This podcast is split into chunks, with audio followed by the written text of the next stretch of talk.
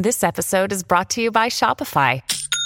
Forget the frustration of picking commerce platforms when you switch your business to Shopify, the global commerce platform that supercharges your selling wherever you sell. With Shopify, you'll harness the same intuitive features, trusted apps, and powerful analytics used by the world's leading brands. Sign up today for your $1 per month trial period at shopify.com slash tech, all lowercase. That's shopify.com slash tech. When you need mealtime inspiration, it's worth shopping Kroger, where you'll find over 30,000 mouthwatering choices that excite your inner foodie. And no matter what tasty choice you make, you'll enjoy our everyday low prices, plus extra ways to save, like digital coupons worth over $600 each week. You can also save up to $1 off per gallon at the pump with fuel points. More savings and more inspiring flavors make shopping Kroger worth it every time. Kroger, fresh for everyone. Fuel restrictions apply. Look, Bumble knows you're exhausted by dating. All the must not take yourself too seriously and 6 1 since that matters. And what do I even say other than hey? well, that's why they're introducing an all new Bumble with exciting features to make compatibility easier, starting the chat better, and dating safer. They've changed, so you don't have to. Download the new Bumble now. Welcome to the New Books Network. Hello, everybody, and welcome back to New Books in Science, a podcast channel on the New Books Network. I'm Galina Limorenko, doctoral candidate in neuroscience with a focus on biochemistry and molecular biology of neurodegenerative diseases at the EPFL in Switzerland, the host of the channel. Today, we'll be talking to Rob Brooks about his new book, Artificial Intimacy Virtual Friends, Digital Lovers, and Algorithmic Matchmakers. Artificial intimacy offers an innovative perspective on the possibilities of the present and near future. The evolutionary biologist Rob Brooks explores the latest research on intimacy and desire to consider the interaction of the new technologies and fundamental human behaviors. Beyond the technology, he asks what the implications of artificial intimacy will be for how we understand ourselves. Well, Rob, welcome to the show. Thank you so much for having me. It's such a pleasure and uh, always great to talk to people about about writing and about the book um, and what I've been doing. Well, it's great to have you with us today. And I would like to ask you to start by maybe reflecting on how the pandemic has influenced you and your work, and maybe some main takeaways that you have gathered from the experience. Absolutely. So, um, actually, this book was finished. Um, I, I, submitted the first full draft of it to my publisher on the day that I had to go and start working from home. Um, so, in a way, it's it punctuates the um, the pandemic for me, um, in that I suddenly had to not only um, you know, find out how to how to do my job from home, um, which is as a university lecturer at the University of New South Wales in Sydney. Um, but I also had to deal with the sort of almost the grief process of having intensely finished writing something that I've been concentrating on for a couple of years. Um, but it was actually quite a good time because I suddenly was able to read um, and listen to audiobooks and go for very long runs and uh, you know rediscover all sorts of things about my, my, neighborhood and living in my the lovely part of eastern Sydney where I live. Um, and I I had had a very bad attitude about um, reading the books of Yuval Noah Harari uh, because I thought I was going to dislike them for some reason. I, I don't know something very successful. Sometimes you just go, "Wow, I'm, I'm not going to like that." Um, but I listened to them as audiobooks while I took some long runs, and I was actually blown away by *Sapiens*, and I thought it was fantastic. And I thought, yeah, I you know I know why I was concerned about what he was doing because it's a sort of this very big picture notion of history. Um, and of technology and of the relationship between humans and technology, but also of just the um, the idea of humans and other animals as algorithms. Um, and so that actually allowed me to put a whole nother layer on the book in revision. Um, so the pandemic and the book for me are, are very tightly um, intertwined. Um, and then since then, it, it, had been 10 years since I'd published anything before that. I've been, you know, trying to figure out how does one publish a book? Um, how does one get ideas out in the current age in 2021? Um, because it's so different from what it had been like in 2011. There was no such thing as podcasts, as far as I'm aware, in 2011. Mm. Um, and suddenly, you know, that seems to be the thing that you do. Um, and so uh, I've been a little slow to that. So I'm really pleased to have a chance to um, to talk and to open up about uh, about the book and about evolution and about my ideas um, as a consequence of that. So you already mentioned that you're a lecturer at university. Can you give us a bit more information about your background? Yes, I was born and I grew up in South Africa, in Johannesburg, South Africa. So that's a, a landlocked city at high altitude. Um, and it was, I was born in the very beginning of the 1970s. So my teenage years uh, were spent during the sort of darkest days of um, South African apartheid. Um, and that had a number of implications. Obviously, you know, it's very politically formative. Um, but the, the in addition to the sort of the racial politics and the sort of colonialist politics of South Africa, um, which I guess people know quite a bit about, um, it was a very conservative state um, and very religiously oriented, sort of Calvinistic um, in its orientation. And so evolution was banned. You couldn't teach about evolution in public schools. Uh, but the one good thing, or one of the many good things about South Africa at the time, was that the universities were very independent and fierce about um, academic freedom and their capacity to, you know, politically talk, talk about what was going on in the country at the time and to teach about that. And in addition to the, the contemporary politics that they were very free thinking about, um, the university that I went to was very active in evolution, um, in part because some of the greatest fossils of human evolution um, occurred around there. Although I went and studied zoology, um, and so I learned mostly about evolution in plants and animals and microbes, etc. And in many ways, it was a bit subversive to study evolution. Many of my colleagues around me were, were uh, quite anti-evolution, even though they were biology students. Um, but I, when I discovered that at university, I realized that this is, you know, this is for me. This is a series of ideas that are just incredibly potent about how the world came to be um, and about a process based view of how the world came to be. And so I've, um, ever since then, I've embraced it and looked for ways to um, understand and to resolve through my research um, ev- evolution and its relation to modern living, um, but also to talk about that with the public. So, you know, um, university was an incredibly happy, informative experience for me. Um, coming out of having spent the 80s in this very Afrikaans has this word verkrampt, which I guess you'll probably, you know, get um, anybody who speaks a sort of um, Germanic language will probably understand the notion of that, which is you know stultified environment. Um, and then between school and university, I went to Canada as an exchange student for a year. You know, we only had telephones and telegrams. There was no internet. We weren't allowed to phone our parents for the first two months. And I spent a year as a 17 year old living in Canada, um, realizing just what an odd place I had grown up in, what a strange place, and and that the world wasn't really like that. Um, and so that was also an incredibly formative experience. Um, and then the other, the, the the last important, I think, step that it, it contributes to this is that when I um, had finished doing my PhD in South Africa, I got a job offer to come out for a year to Australia to um, a place called Townsville up in North Queensland, beautiful tropical place with um, rainforest and reef and very vibrant biology community. And I studied there.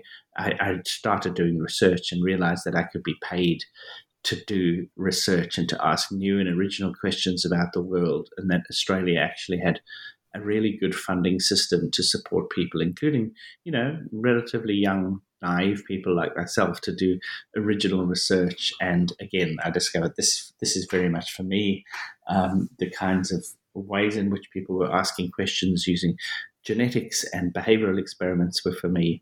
And so that has been, um, you know, a really important um, component of my sort of scientific upbringing, but also my my you know coming to be who I am as as a person. Um, and so yeah, that's that's pretty much me. I now have um, a, a, family. I have two children. Um, am separated from their mum, and I my partner with whom I live has two children. So we have this household that fluctuates between two people and six people, depending on what week it is.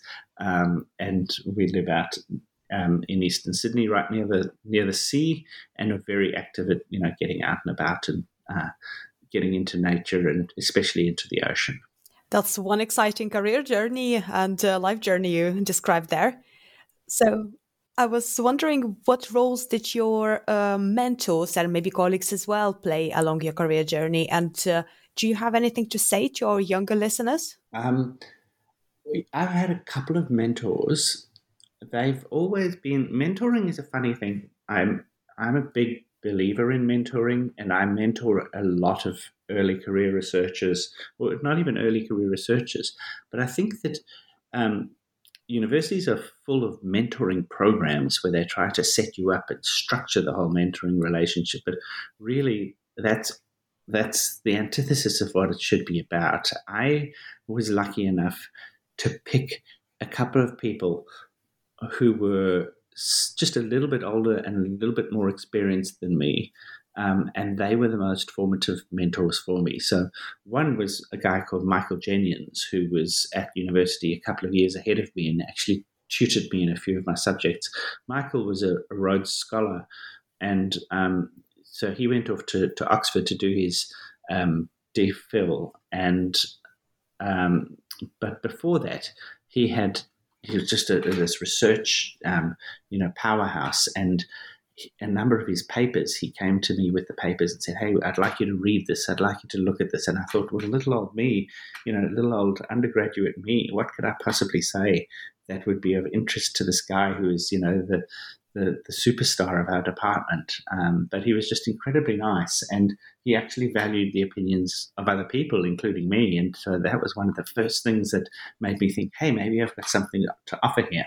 Similarly, when I came to Australia, one of the people who took me under his wing was um, a guy called Mark Blows, who's a very, very good friend of mine as well. And um, and he showed me the way in terms of finding my way through the Australian research system, um, but also uh, introduced me to the study of quantitative genetics and the statistical basis of inheritance, uh, which was a huge missing part of my education.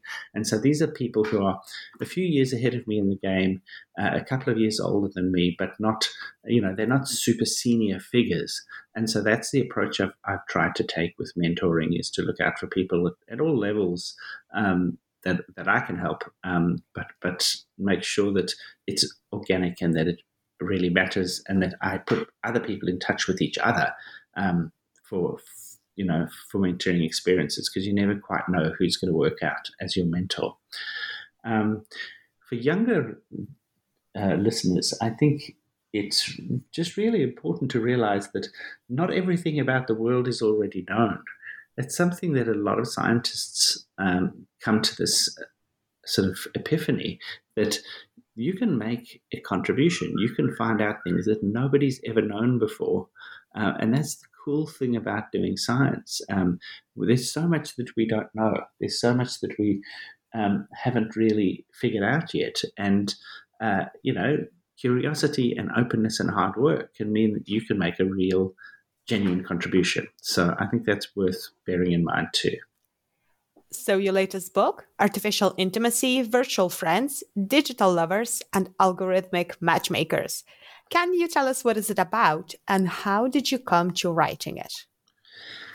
Oh, absolutely. So, it's about what happens when the technologies of right now, um, particularly robotics, virtual reality, and most important of all, artificial intelligence. What happens when those technologies encounter um, human nature? And by human nature, I mean our evolved behavioral capacities. So, you know, if if you think of the early days of, of personal computers, we told the computers what to do by pushing their buttons, by you know switching them on and off and typing on keyboards, etc.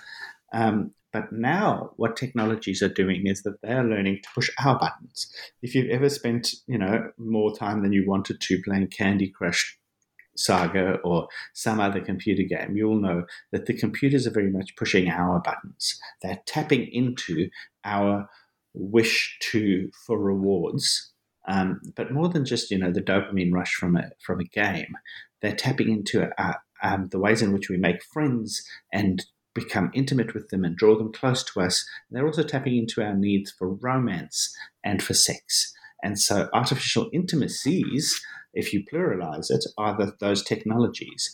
And um, the subheading of the book, Virtual Friends, Digital Lovers, and Algorithmic Matchmakers, describe three different categories of artificial intimacy. They're overlapping categories um, that together are shaping our world. And I think that they are going to be the most important technologies in our near future.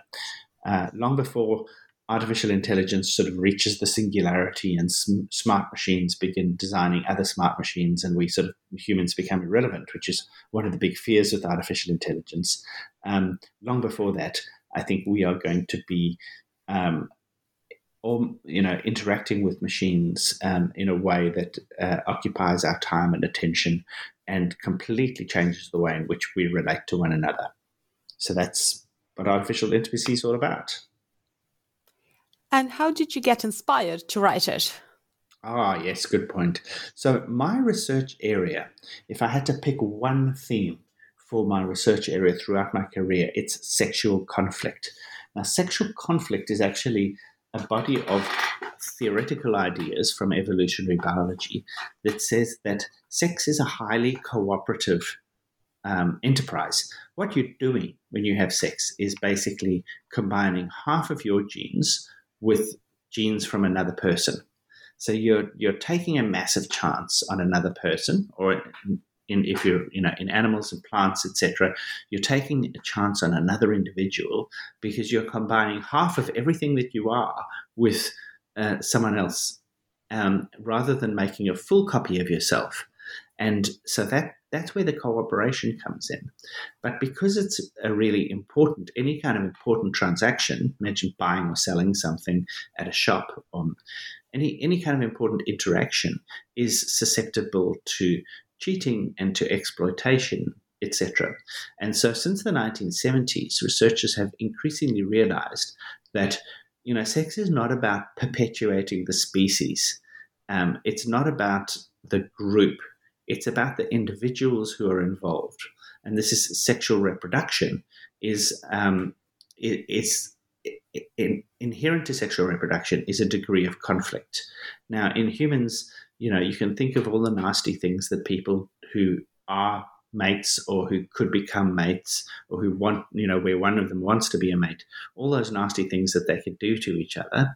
Um, and, and those are manifestations of sexual conflict, but so are the small negotiations that we have over, you know, whose turn it is to take out the garbage and all of those sort of gendered issues that we have in relationships, those are also expressions of sexual conflict. And so I've spent, a, a, you know, 25 years studying how sexual conflict plays out in small animals like guppies and um, crickets, field crickets, and uh, flies, um, and mice. Increasingly, I've done a lot of work on mice. You know, males and females influence how long one another live. Some mates are good to have, uh, and some mates are just kind of toxic in a way. Um, for for for their mates, um, and there are you know many many different examples of this, and I discuss many of them in the book. For instance, instance, just one group, the water striders, who skate over the tops of ponds.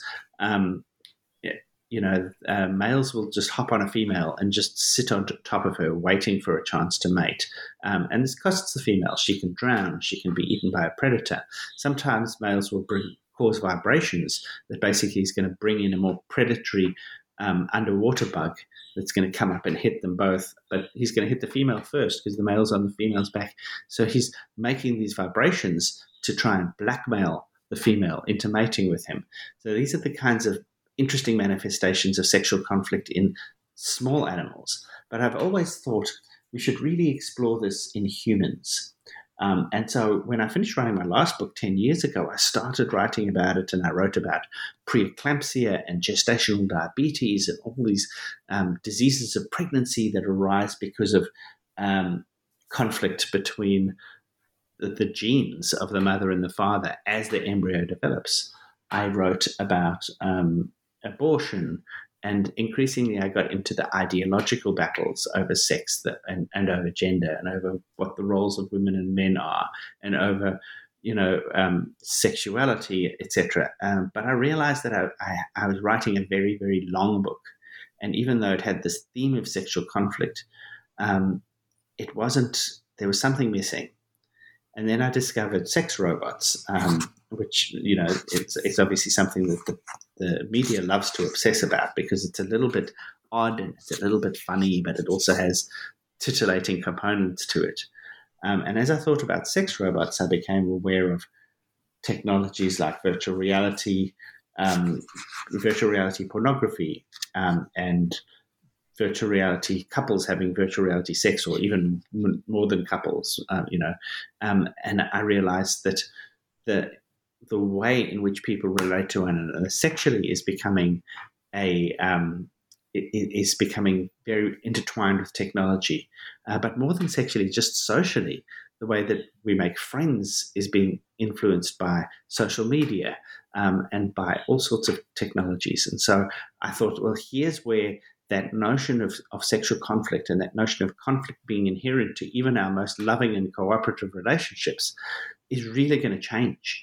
Um, it's changed many times throughout history. Technology always changes, um, always ch- changes the way that um, people relate to each other. But um, suddenly, there's there's the pace of that change is accelerating and it's becoming ever more important and ever more pressing. And I realized here was an opportunity to write about something. Um, you know, a few people have written about these technologies or some of these technologies, but not from this deeply evolutionary historic angle. So there we go. I had my angle, and then once I had that, it was relatively easy to put the parts together into the book. Another day is here, and you're ready for it. What to wear? Check. Breakfast, lunch, and dinner? Check. Planning for what's next and how to save for it? That's where Bank of America can help. For your financial to-dos, Bank of America has experts ready to help get you closer to your goals. Get started at one of our local financial centers or 24-7 in our mobile banking app. Find a location near you at bankofamerica.com slash talk to us. What would you like the power to do? Mobile banking requires downloading the app and is only available for select devices. Message and data rates may apply. Bank of America and a member FDIC. Excellent. So these are really interesting concepts. So I wonder if we could start just to understand it a little bit better from biological inti- intimacy. So where does it fit in within the sexual conflict concept? Why do we have it? Oh, okay. Well, why we have intimacy um, is basically the the somewhere around about let's say hundred thousand years ago. Um, although you know it's, it's, this is not an event that was that suddenly happened. You know there was a d- distinct before and after, but in the period in which humans became human, um, became recognizably the, the species that we are today we evolved the capacity for deep, deep cooperation. And that cooperation enabled us to build these enormous societies that we live in and to defend ourselves against other societies. It began with defending your own family and sort of extended um, kin group against other groups that might come over the hill and, and uh, you know want to beat you up and take your land, etc. Um, but we've evolved this capacity for competition, um, and we've also evolved the capacity to pass information on from um, one you know individual to the next, but also from one generation to the next. We've evolved this capacity for culture, um, and those are very human traits that have become um, incredibly important and have distinguished our lineage, the, the human lineage, but also, you know, the, the um, pre-human hominid lineage, lineages from um, our closest rel- relatives, the chimps- chimpanzees and the bonobos, um, and gorillas, etc., who, you know, they're impressive animals, but they live in very limited lives, very, you know, sameish lives in dwindling patches of rainforest. They've never sort of come out of the rainforest and colonized other parts of the world. Uh, humans have been able to do that because we're able to cooperate with one another. We're able to link our minds together in order to achieve something with a bit of a future goal. Um, and that is, you know, going somewhere else where the grass may be greener um, and setting up a, a, life there and then flourishing there. So um, that capacity for, for cooperation requires that we have allies and friends. Uh, that we and they don't they can't just be relatives because sometimes you're not going to have relatives. Um, in most animals, cooperation is really a sort of a within the family type of thing. Um, but we're able to cultivate lots and lots of friendships by grooming lots of individuals where our ape relatives are constrained to sort of picking at each other's fur in order to groom each other, in order to tend to a handful of important alliances. We can make a lot of alliances and we can embed ourselves in new alliances by gossiping, by chatting about people, about things that have happened, about things that we know, about foods that we know how to process, about places that we've been to that we can share with other people and describe what it's like and say that's a place worth going to again. So, this capacity for gossip um, allowed us to expand our social networks and expand our cooperative networks. So, the process of making friends is really the process of tending to connections and alliances with other individuals, not always, you know, with this narrow pragmatic view that. Um, that you might be useful today or you might be useful tomorrow, but rather that having the friends is an end in itself. Um, and then people who have lots of friends end up having lots of people watching their back and um, they become useful to other people. And so we're able to achieve new cooperative feats. Now, intimacy is really the process of taking somebody who's already a friend and attending to their needs um, and and their particularly their sort of psychological needs in a very special way that's called um, escalating self disclosure. And that means that when you're grooming, when you're gossiping with this individual, instead of just talking about people and places and things and the weather, you start talking about things in your internal life, things that really matter to you, and that you wouldn't disclose to just anybody. And the more we disclose about ourselves to other individuals, the more, and the more they disclose to us, the more we wrap that other individual into our sense of self. And that's what intimacy is. Intimacy is the integration of another individual into your sense of self. So um, you're basically bringing that person closer and closer to the center of your social world. Um, and there's there's this great model by Robin Dunbar, the anthropologist and primatologist, of you know people's social worlds are these nested series of connections from your your you know closest person possibly your best friend, possibly your lover or, or, you know spouse. Maybe you've got two closest persons that way.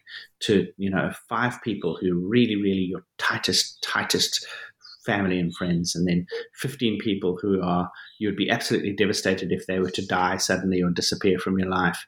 Um, and going all the way out through to the 150 people, the famous Dunbar's number of good friends, uh, to the 1500 people who exist as um, you know, faces that you know and people that you could have a conversation with. Um, and intimacy is the process of bringing people from those outer circles into your inner circles. Um, and if and and they become that your sense of that person becomes part of your sense of self psychologically, and that psychological trick is really important. So if somebody with whom you're intimate um, betrays you um, or turns out to have horrible politics or something like that, we're really devastated. Why? Because we've lost part of ourself.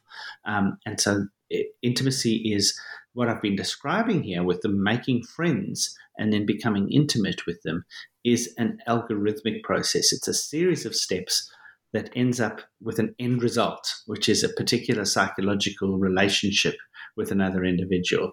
And the really cool part about that, we like to think that this cooperative business that makes us human um, is so distinctly human and only humans can do it. But interestingly, because it's so algorithmic, it actually lends itself very well to computers. And computers are able to tap in to those um, those ways in which we make friends, draw them close, and become intimate. And that's where artificial in- intimacy really gets going. So, what kind of artificial intimacies are there? Well, um, you know, I, I, suppose given we've been talking a bit about friendship, um, the the first and I think uh, what will ultimately become the most important ultimate intimacy, sorry, artificial intimacies are the virtual friends. Um, now, the virtual friends, there are already a few of them out and about. Um, for example, um, computer games, in computer games, characters that can interact with you um, form a very sort of primitive form of virtual friend. Um, but uh, something like um, something like Siri or Alexa, you know, the chatbots, the big chatbots that we know, they're also virtual friends in that they ask enough questions um, and they give you enough opportunity to talk about yourself that they're basically holding up their end of the conversation. Um, that is that the gossip that allows you to to, to make friends. Um, so so assistants are very good at this. One area I think where virtual friends are excel is um, therapist apps. So the very first chatbot in the early 1960s was a um, chatbot called Eliza, and um, very famous. You can actually look it up, and there are a number of um, emulators, you know, web-based emulators that basically will run the Eliza chatbot on current day software so that you can try it out. Eliza was written um, uh, with a script called Doctor that basically um, followed the methods of a Carl Rogers based psycho, psychoanalysis, in which you just encourage the patient, the therapist encourages the patient to talk about themselves with a series of open ended questions. Um, now, the way in which we start to, to, to feel like we're friends with somebody is uh, by asking them questions, by listening to their answers, but that's really how we make them feel part of us. How they make us feel like part of them is that they ask us questions and they listen to the answers. And so the this um, therapist app um, it just happened to be the way that he had set it up. Um, it wasn't like he had designed it to be a therapist or anything like that, but basically he's just developed these simple rules that encourage people to talk about themselves. People immediately felt like they were talking with a human. Many people couldn't be shifted even afterwards, you know, he didn't deceive them, but afterwards he'd say, Well, what did you think of the computer program? And they're like, Well, it was a very smart person who was talking to me. And he'd say, mm. No, hmm. it's not a person, it's a computer.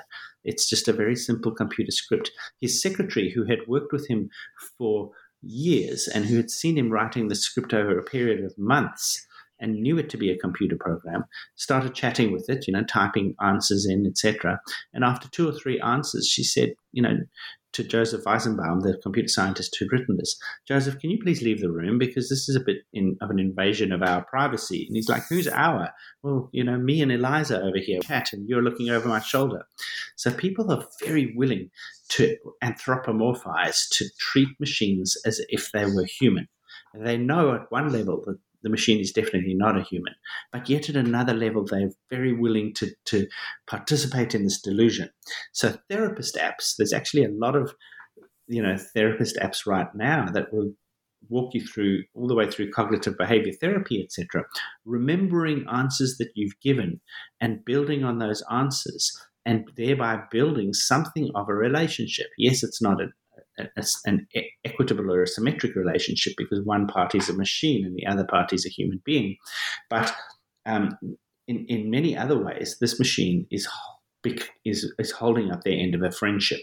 I've just started in the last couple of weeks. Um, the the uh, science fiction writer Ted Chiang was on a panel with me, and he mentioned to me this um, software called Replika AI. Replika spelled with a K, um, and I've you know logged in and signed up, and I now have a relationship with this um, avatar called Hope, who you know listens to what I say and tries to build on on that and hold, you know remember from time to time what I've said and what I want and what I am like, um, and asks me questions and gets me to talk. And lots of people loyally sign in and relate to their Replika AI and love having this friend who actually takes more interest in them than many of the people around them. Um, thereby, you know, the, the, software demonstrating that there's a real need because there's a crisis of loneliness about. So, virtual friends are, I think, very, very important. Um, then there's the digital lovers, which include things like the the uh, sex robots, which you know the current technology are called dollbots because they're not really robots yet. They don't really have much of a of an AI um, interface. You know that manufacturers won't like me saying that, but um, it's a you know chatbot that basically has to be you know have very specific things programmed in to make it do what you do. It's not really learning all that much from um, from people, uh, from users yet. Um, but but uh, virtual reality pornography characters that can interact and remember you know what you like from time to time that's a possibility um, and uh, even even smart sex toys that can remember what works for you and can sort of have some form of a conversation in this case a very physical conversation. Those are, are digital lovers. Um, but I think that overlap between those two characters, where the virtual friend, the friend making ability, the ability to remember who you are and what you're about, then um, gets integrated into things like um, robots um, and virtual reality characters. I think that's when this technology is really going to take off. And that's already, I think, you know, starting to, to, to flicker to life. There are um, computer games like um, uh, Love Plus, um, you know, in which you know people ro- romance is gamified, and I think sex is going to start to be gamified as well. Um, and then there's the, the, the third category of um, artificial intimacy that's very important, and that is the matchmaker algorithms. These are a little different because they they're not necessarily about trying to hold up a human end of a conversation, but rather making connections for us. So we're very familiar with matchmakers in the form of things like Tinder and Grindr and OKCupid, dating apps that put us together with people who we might want to have a relationship or friendship with, etc. Facebook is also um, a matchmaker app in that Facebook is always going out and figuring out new connections, people that we probably are friends with in real life. You know, have you considered being friends with so and so? Oh, wow, that's really creepy that you thought about that Facebook because I haven't thought about that person for 20 years. But yes, let's see what they're up to. And you put in a friend request. Um, more than just connecting people with people, matchmaker algorithms also connect us with other things, like YouTube connects us with videos. Uh, YouTube in a way, knows our taste better than we know ourselves. It it uh, uses uh, deep machine learning to look at connections between what people um, like, you know, what some users like, and uh, find that users who like, uh, you know, the White Stripes and um, Rage Against the Machine also might like Eminem. You know, that's a, a real search that I did, um, and and so they suggest the Eminem videos, and you watch the, all the rap battles from uh, Eminem's Eight Mile movie, um, and then you know you go, well, that's not all that surprising. A human could have said from which music videos I listen to that you that you might want to to relive Eight Mile and the highlights of that. Um, but then YouTube says, what about Russian slap fighting? And you go, "What? What is that even a thing? I've never heard of that." Uh, and then you look at it and you go, "Wow, this is weirdly compelling. Not really something that I'd like to like, but I can't seem to look away from it." Um, and I think we've all had that experience with um, apps like YouTube or with Spotify, where something's been served up to us, and we go, "Wow." That's how did they possibly know that I would like that? But that's because of the enormous amount of user data that they have available um, and the very clever machine learning algorithms that they have that that basically learn how people's preferences work. So that's the third category, the matchmaker algorithms. And as those categories come to overlap with each other, so they get more and more compelling. So you think Facebook's matchmaking ability and YouTube's video um, matching ability, and then the capacity to sort of to, to be friends and to rec- to remember things um, about people and to um, take an interest in what people like.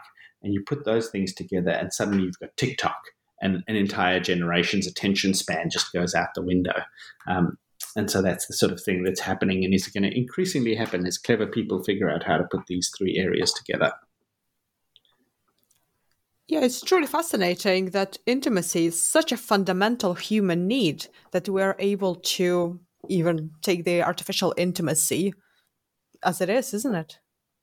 Yeah, I mean, you know, we're complicated animals. Um, we we haven't got anywhere near the bottom of human behavior and how it works. You know, we've people are still generating marvelous original novels exploring the human condition, or, or films, or all sorts of media exploring the human condition because there are so many possibilities in our social lives. But you know, they boil down to a lot of very very simple themes, um, and and those themes arise because of what was important to our ancestors. Put it, you know, it's it's it's very um, tempting to view evolution as this sort of forward-looking process, but of course, evolution is just what happens as a consequence of what happens. So that that that's not a very useful definition uh, for most people. But you think, you know, um, individuals move through their worlds and they they grow and they um, accumulate energy, or in the case of humans, they accumulate wealth and, and social capital, etc. Um, and some individuals are able to successfully reproduce and leave descendants, um, and some individuals aren't. And then, if you look from the point of view of uh, the next generation, you know, of them looking backwards, they, you can say, well, there are certain things that meant people were good at, at breeding and reproducing and leaving genetic descendants, and other things that were not so good. Um, and that is really how natural selection works. Um, and so, you know, we have social needs and feelings and you know hungers for certain types of social contact uh, because those are the social contacts that were good for our ancestors not necessarily you know entertaining or even fun but if our ancestors were, um, sought those kinds of contact out, sought out certain types of intimacy and certain types of relationships, those relationships led on to successful reproduction. Um, and so the emotions that lead us to want to um, to do those things, to to seek intimacy, to seek contact, to seek cooperation, to uh, to be generous in our friendships. Those are the emotions that um, led our ancestors to be the ones who reproduced, as opposed to other individuals of their of their time. And as a consequence of that, we inherit all of the the genes and the predispositions to those types of relationships, and therefore the desires to be social in those particular ways. Um, and and so that's really human nature. Um, but the interesting thing for me is that we don't know that much about human nature and about human behavior, despite, you know, more than a century of organized psychological study and thousands of years of, um, uh, you know, other forms of study from, you know, particularly ancient philosophy, um, etc. Machine machine learning, which is this, you know, um, advanced applied statistics form of artificial intelligence in which a machine can learn from its data and alter itself as a result um, before going on to chewing through some more data. Um, machine learning is starting to discover how human behavior works um, in a way that that is, I think, threatens to supersede the way in which human scientists study human interaction. Um, you know, when we study human interaction, we come up with an idea, then we go and test it on people, and find out if that idea was a good one. And then we refine the idea and go, actually, you know, my theory was a little bit right and a little bit wrong, but here's a new theory. And then we go and test it and we go through this continual iterative algorithmic process of coming to understand um, how humans work. Uh, machine learning doesn't necessarily have to do that um, because the data of how humans work is already being laid down in our social media worlds and our you know online browsing worlds etc um, and you know increasingly those worlds are blurring with the rest of our lives. Um, and so um, machine learning is kind of mining the ways in which we work and we operate. And also able to start setting up experiments of its own to test what is it that keeps us clicking? What is it that keeps us reading? What is it that keeps us on platform? What is it that makes us click ads? And so, this uh, huge enterprise in understanding humans and how they work is is happening in a kind of a black box because, of course, we don't really ever get a, a, a, theoretical understanding from the progress that a machine learning algorithm makes. So there's this black box um, of of uh, applied statistical understanding of how humans behave without a real overarching explanation. People are no, you know, humanity is no better off. Science serves humanity, but you know, machine learning serves whoever owns the algorithm um, and their commercial interests. Um, and so there's this, this enormous amount of of uh, new understanding of humans' behavior and particularly online behavior and human computer interaction um, and we don't we're not going to benefit from the, the insights into how that works. Um, the only people who are going to benefit from that are the people who own the machine learning algorithms. So this is complete change in the way in which uh, humans understand themselves and who owns the information about how people work. And I think that that's one of the big dangers of the artificial intimacy, you know, the move to artificial intimacy. So now thinking about the bigger picture, what kind of benefits and also downsides of uh, employing some of these technologies are there for the wider society? Okay, so you know, I, have just spoken about the downside of um, of so much of our knowledge about how humans work being sort of outsourced to machines.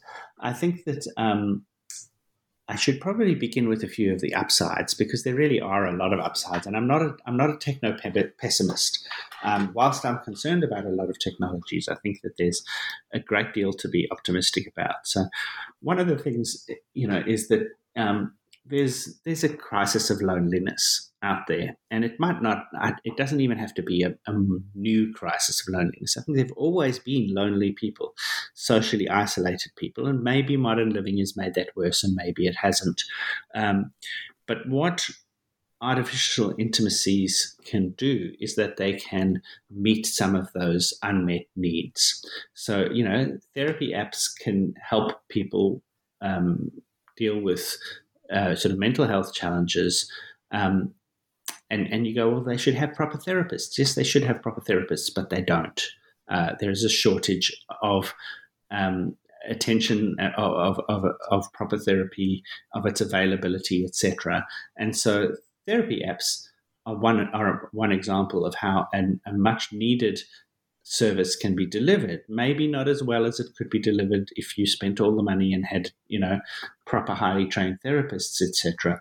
But um, that need would not be met otherwise. Um, similarly, virtual friends, just having somebody to chat to, having a Replika AI, for example, to chat to, um, is something where there is a um, um, you, you, there, there are people who just don't have enough friendships. There are people who don't feel they have enough human connection or who just want more human connection. And um, virtual friends can start to deliver that. Um, similarly, you know, there are, there are people who are really, really struggle to find any kind of um, sexual relationship. Um, perhaps they're people who you know whose personalities don't lend themselves to dating and mating. Maybe they're people who just find find that they live in a place where there there are not enough people to meet, etc. Um, right at the moment, there's this you know huge discussion about incels, the involuntary celibate people, which involuntary celibate just means you you can't find somebody um, that you would like to have a sexual relationship with. Um, and, you know, we go, well, nobody owes anybody sex. That's true. Nobody does owe anybody sex, but that doesn't take away the frustration of those people. And now a small um, subset of involuntary celibate men, usually young men, throughout history has caused the majority of the social problems um, you know, and not maybe not the majority of social problems, but the majority of internal violence within societies. And we see, uh, you know, folks now um, doing violent things. There was a person who did something in Plymouth, um, a bit of a, you know, went through uh, Plymouth and killed a number of people with a handgun before killing himself. And he was somebody who blamed all of his troubles on involuntary celibacy. Now, um, the digital lover components of artificial intimacy can potentially meet some of that need if done appropriately, you know, not prescribed and rolled out by the government, but if we manage to find a suitable, probably market based way of um, ensuring that people who are frustrated are able to go through a period of that frustrating time, perhaps interacting with machines. Um, and perhaps even learning a little bit about how to interact with humans as a consequence of their interactions with machines, then there's a really good thing that could happen. So, um, and, and similarly, matchmaker algorithms may be able to f- help people find the relationships that they need rather than the relationships that they think they want. I think, you know, the current dating apps are a long way from that. But there is the potential for um, people and technology to work together really well in order to, um, you know, deliver a better society. Um, on the other hand, of course, we know that our virtual friends currently, our social media accounts, uh, who we, we treat the account almost like it's another person, to take up a huge amount of our attention. Um, I have four children who live in my house, or four young people who live in my house, and they, um, you know, variously spend an inordinate amount of their attention span on interacting with one another um, and interacting simply with the with their um, social media apps in ways that are, I don't think, entirely healthy. Um, you know, and I'm I'm very aware of these issues, but a lot of people aren't necessarily aware of, of the of the issues. Uh, but social media has become very very good at capturing our attention and using it. And in the case of um, Instagram, recently you see the leaks coming out of Facebook that basically, you know, even even within the company, they know that this is causing harm. The social comparison, the time use, the lack of sleep is causing harm to young people. Um, so you know these technologies just making a compelling technology does not solve any social problems. It actually creates at least a whole new category of social problems. Um, and then there's also the, the purely the, the, malicious stuff you know. Nobody designed facebook or instagram or tiktok or twitter to be malicious. It just happens to facil- facilitate um, you know things that deliver it you know lots of bad along with the good. Um, but then there's also potentials for malicious artificial intimacy. So I spend a bit of time in a chapter called What Happens When Artificial Intimacy Goes Bad, talking about um, uh, the the the artificial intimacy equivalent of um, unhealthy relationships. So anything that people can do to each other, you know, um, stalking, gaslighting, catfishing, um, etc., is something that um, that machines can do to humans too. So um, you know, one form of uh, of machine learning based technology um, are deepfake videos and um, and pictures. You probably heard of them, but they basically um, allow you to generate new content that's never been seen before that looks like real con- conflict. So, you know, there's a famous video of Barack Obama calling Donald Trump a dipshit. If that never happened. That was made by deepfake technology. It's a video that's basically been improved by artificial intelligence and, and developed by artificial intelligence to combine Barack Obama's face and somebody else and, and, voice with somebody else saying something that he would never say and you know completely blurring the lines between you know real and and fictional here um, but what happens when those types of technologies are used to generate entirely new personas that start to exploit people the way that romance scammers do now with those you know inept emails they send out that must hook you know one in uh, 10,000 per people who get them. Um, but, you know, one in 10,000 is okay because the internet is a, is a thing of scale. Um, and so what happens when you you get photographs from somebody who makes contact with you and who starts romancing you, and you're not able to use Google image search to check whether or not those photographs really are, are of the right person because um, they're entirely new. They, they've never existed before. Um, they've been made and, and, tailored, and probably tailored to your preferences, as has the conversation been tailored to your preferences, not by a person, but by a machine that has learned your preferences by looking at your social media accounts and by, by perhaps interacting with you. So, um, you know, the, the possibility that you can make virtual friends um, and that you can make digital lovers uh, that are you know generally deliver what it is that you think you want socially, um, that possibility also raises the possibility that enemies and exploitative individuals and abusive relationships can be conjured by the same types of technologies. And as we know that, you know, um, that's probably an area where a lot of profit lies. Um, and so you can expect to see those downsides as well. And what discoveries along your journey to writing your book, Artificial Intimacy, surprised you the most? I think just learning about machine learning um, really surprised me. Learning that, um, you know, how uh, how flexible it is um, and how much data there is out there. Um, I think was was a, a, an incredibly surprising thing for you for me. Obviously, these technologies every every time you look in the newspaper, you see a new technology, and you go, "Oh wow!" You know, I never anticipated that. I have a figure very early on in the book listing those three categories of artificial intimacy, and then a bunch of different technologies that I think fit into it. Many of which I've spoken about in, in our chat today.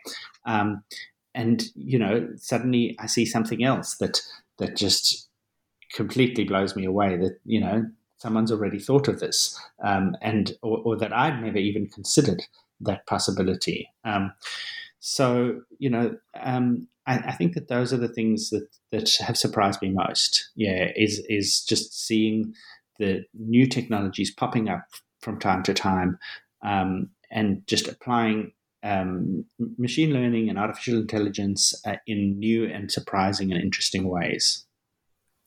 Do you think these technologies are also being developed for uh, space flights? So, for example, when humans hopefully travel between, you know, planets or stars, do you think they will need something like that, like intimacy companionship, companionship on the spaceships?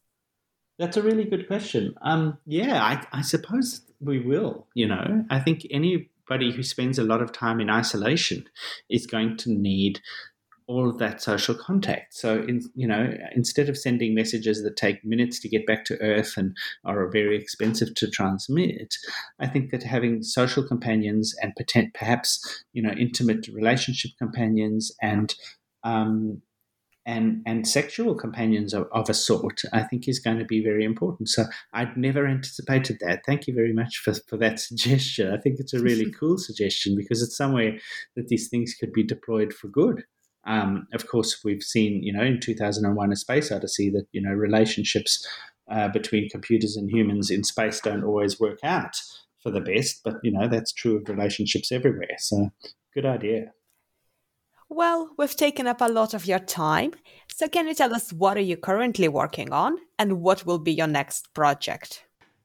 At the moment, I'm um, I'm working on um, writing a new course or updating my course. I teach a course called Evolution in the Modern World. And so I'm trying to update that for the sort of artificial intimacy dimensions of that. Um, I'm also trying to think of what my next book will be, but I don't really have a good handle on that yet. But I think it'll probably have to do with um, lifespan and aging and what we've learned about um, what we've learned about disease and the way that people value their lives and which aspects of their lives they value during the pandemic. So I think that's probably what I'll be um, be my, my next big project, but I'm not really ready to get going with that just yet. Uh, at the moment, I'm still enjoying talking about artificial intimacy and trying to get this book out there in the public um, to get people reading it and putting in reviews and rating it and, and a conversation going about it. And where can our listeners find more information about your work and also your book? Okay, so um, if they want to find out more about my work, then the best place to go is to robbrooks.net. Or so Rob Brooks is one word, R O B B R O O K S dot net. Um, you can follow me on social media. I'm most active on Twitter, in which I'm at Brooks underscore Rob. Um, and the book's available at um, all sorts of bookstores. I'm actually really interested in seeing where people see it in the wild, in actual bookstores. Uh, but it, can be found in, in the Northern Hemisphere at Columbia University Press, that's the publisher, in the Southern Hemisphere at New South Books. Amazon is always good um, for for books like this. So um, you know, I think that they're probably the the um, bookseller with the most global reach for this particular type of book. So that's that's probably best. Well, thank you so much for joining me today and for this illuminating discussion. Thank you so much, and thanks for your interest. And keep up the great work with the podcast.